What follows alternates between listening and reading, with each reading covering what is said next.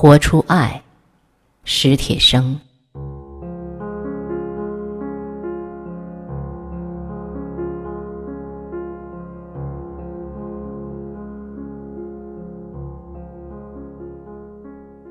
我曾经写过，人与猪的自然差别是一个定数，人与人的心理差别却无穷大，所以人与人的交往多半肤浅，或者说，只有在比较肤浅的层面上，交往是容易的。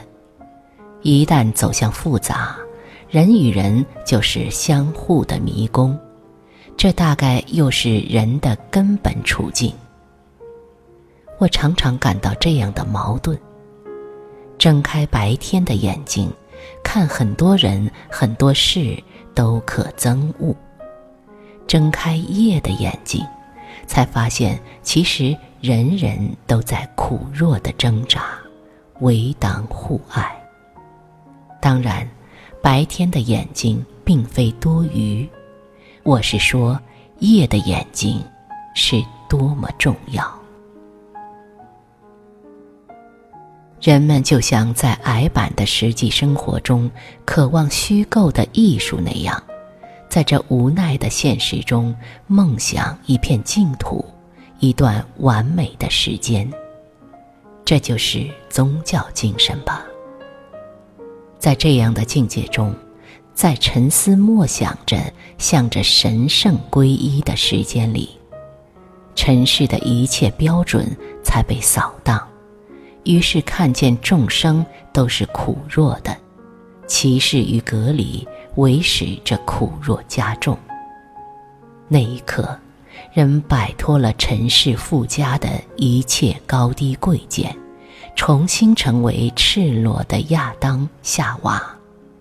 生命中必须有这样一段时间，一块净土，尽管它常会被嘲笑为不现实，但不现实未必不是一种好品质。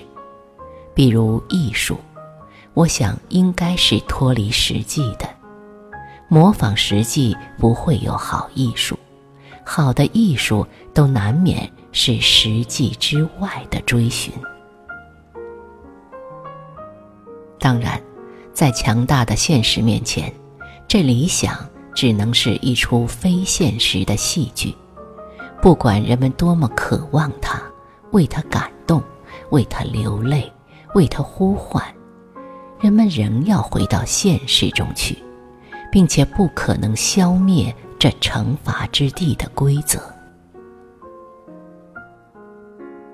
我可能是幸运的。我知道满意的爱情并不很多，需要种种机遇。我只是想，不应该因为现实的不满意就迁怒于那亘古的梦想，说它本来没有。人若无梦，夜的眼睛就要瞎了。说没有爱情，是因为必求其现实，而不大看重爱情。更是需要信奉的。不单爱情如此，一切需要信奉的东西都是这样。美满了，还有什么好说的？不美满，才是需要智慧和信念的时候。上帝把一个危险性最小的机会给了恋人，期待他们打开窗户。上帝大约是在暗示：如果这样你们还不能相互敞开心扉，你们就毫无希望了；如果这样你们还相互隔离或防范，你们就只配受永恒的惩罚。所以，爱情本身也具有理想意义，艺术又何尝不是如此？